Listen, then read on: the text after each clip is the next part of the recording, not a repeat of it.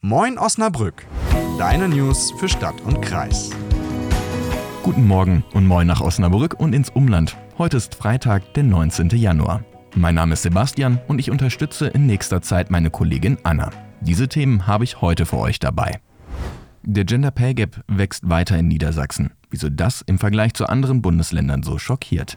In Dissen gibt es aktuell Diskussionen um einen Grünstreifen. Wir gucken, worum sich gestritten wird. Drei Stunden mit dem Autoparken in Osnabrück ist jetzt teurer als ein Tagesticket für den Bus. Wir haben uns die neuen Tarife genauer angeschaut. Wir gucken heute auf die Osnabrücker Drogenszene und zu einem Fall, der Hoffnung für Betroffene zeigt.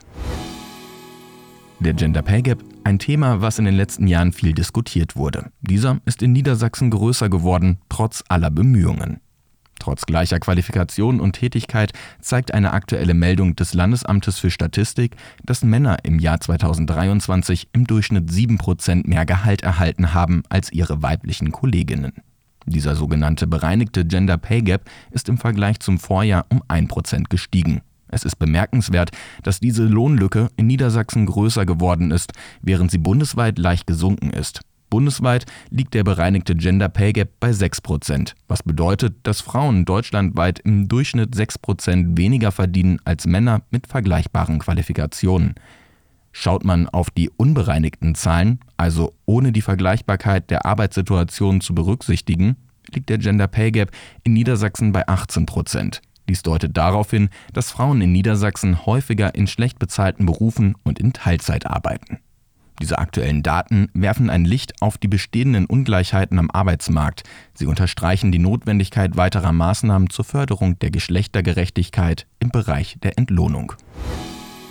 Als zweites geht es um ein Bauvorhaben in Dissen. Sieben Dissener haben ihr Traumgrundstück am Brügger Feldweg gefunden. Im Kaufvertrag gibt es allerdings ein ungewöhnliches Detail. Ein 10 Meter breiter Pflanzstreifen muss die Flächen zum Landschaftsschutzgebiet abgrenzen.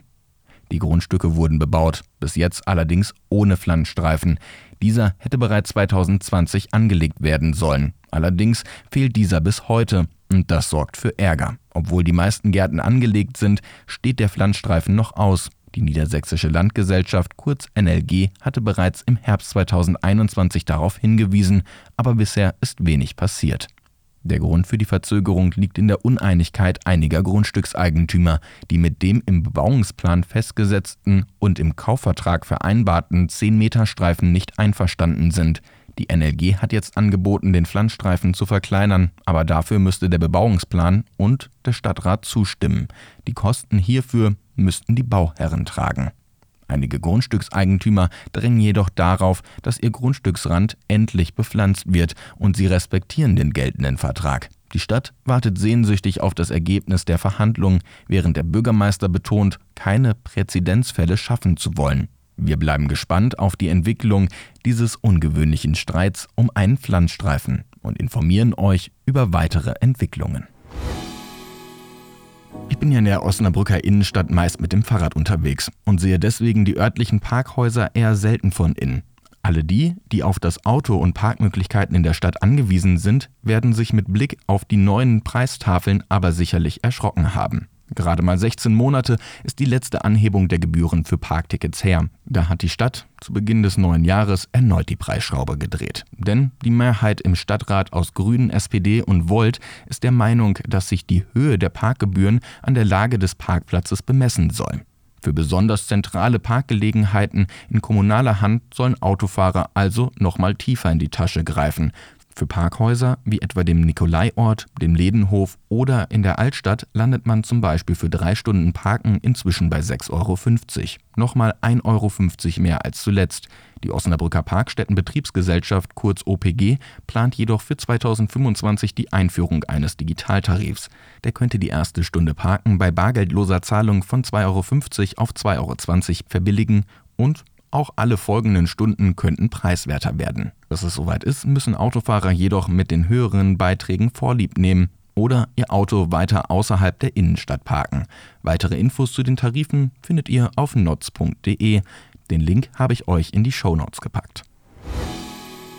Drogen und Obdachlosigkeit. Ein Thema, mit dem sich die wenigsten beschäftigen möchten und trotzdem ein tägliches Leid für diejenigen, die obdachlos sind. Wir gucken uns einmal die Geschichte von Oliver, einem 35-jährigen Mann aus Osnabrück, an. Der Name wurde von der Redaktion geändert. Oliver war 19 Jahre drogenabhängig und ist gezeichnet von seiner Zeit auf der Straße.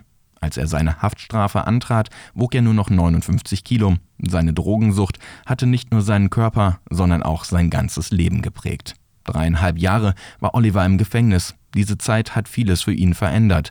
Mit einem starken Willen hat er den kalten Entzug durchgestanden und ist jetzt clean. Seine Geschichte zeigt, dass der Ausstieg aus der Sucht möglich ist, auch wenn der Weg dahin schwierig ist. Die Rolle von Einrichtungen wie dem Café Connection in Osnabrück wird dabei besonders deutlich. Es ist ein Ort, an dem Menschen wie Oliver Schutz und Unterstützung finden können. Katharina Kuhlage, Sozialarbeiterin im Café, bestätigt, dass Oliver bekannt ist und dass solche Einrichtungen wichtige Anlaufstellen sind. Die Drogenszene in Osnabrück beschreibt euch meine Kollegin Anna. Die Drogenszene in Osnabrück ist komplex und Menschen wie Oliver stehen vor großen Herausforderungen. Nach einer groben Schätzung von Sozialarbeitern und Streetworkern gehören rund 1000 Menschen der Osnabrücker Drogenszene an. Darunter sind etwa 600 Menschen, die substituiert sind, also Drogenersatzstoffe wie Methadon ärztlich verschrieben bekommen und einnehmen.